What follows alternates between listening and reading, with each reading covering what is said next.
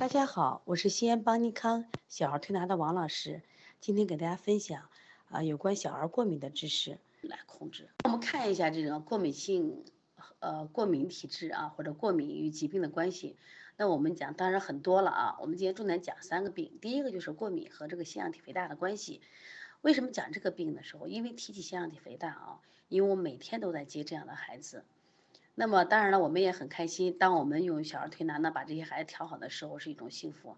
但是每每这样的孩子进来的时候，我们面对的是焦虑的家长和一个呼吸困难的孩子。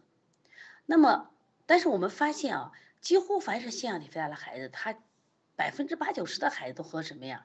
就是过敏有关系。为什么呢？因为腺样体是人体的免疫一个器官。免疫器官干嘛呢？它要工作呀，所以它就对全身啊，包括特别对我们的鼻腔咽部有一个调节作用。那么，比如说侵入人体的很多异物，那它就认为是毒药，毒药我就会采取我们的一些排异的应答反应。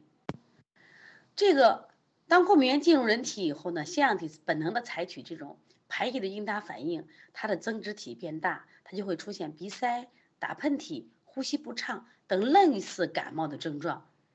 那我们家人以为是感冒了，扛去吧。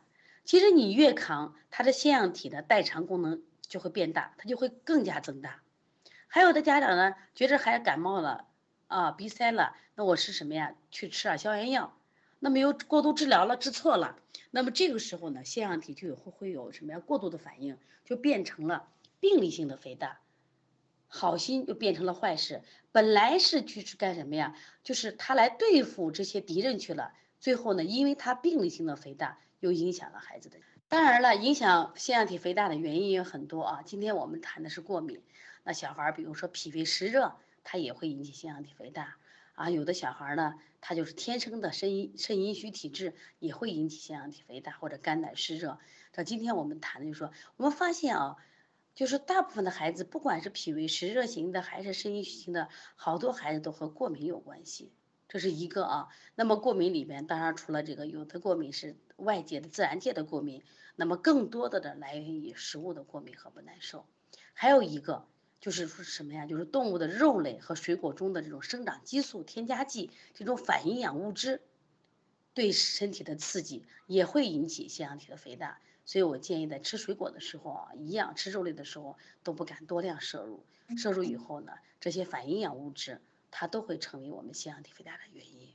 在我们调理腺样体肥大的时候呢，我们都会让规避这些食物，像雾霾尘螨这个。当然，我们通过推拿调理正气，啊，一般的话，家长当然也会在家里处理一下。但是外界自然的改变确实难得很。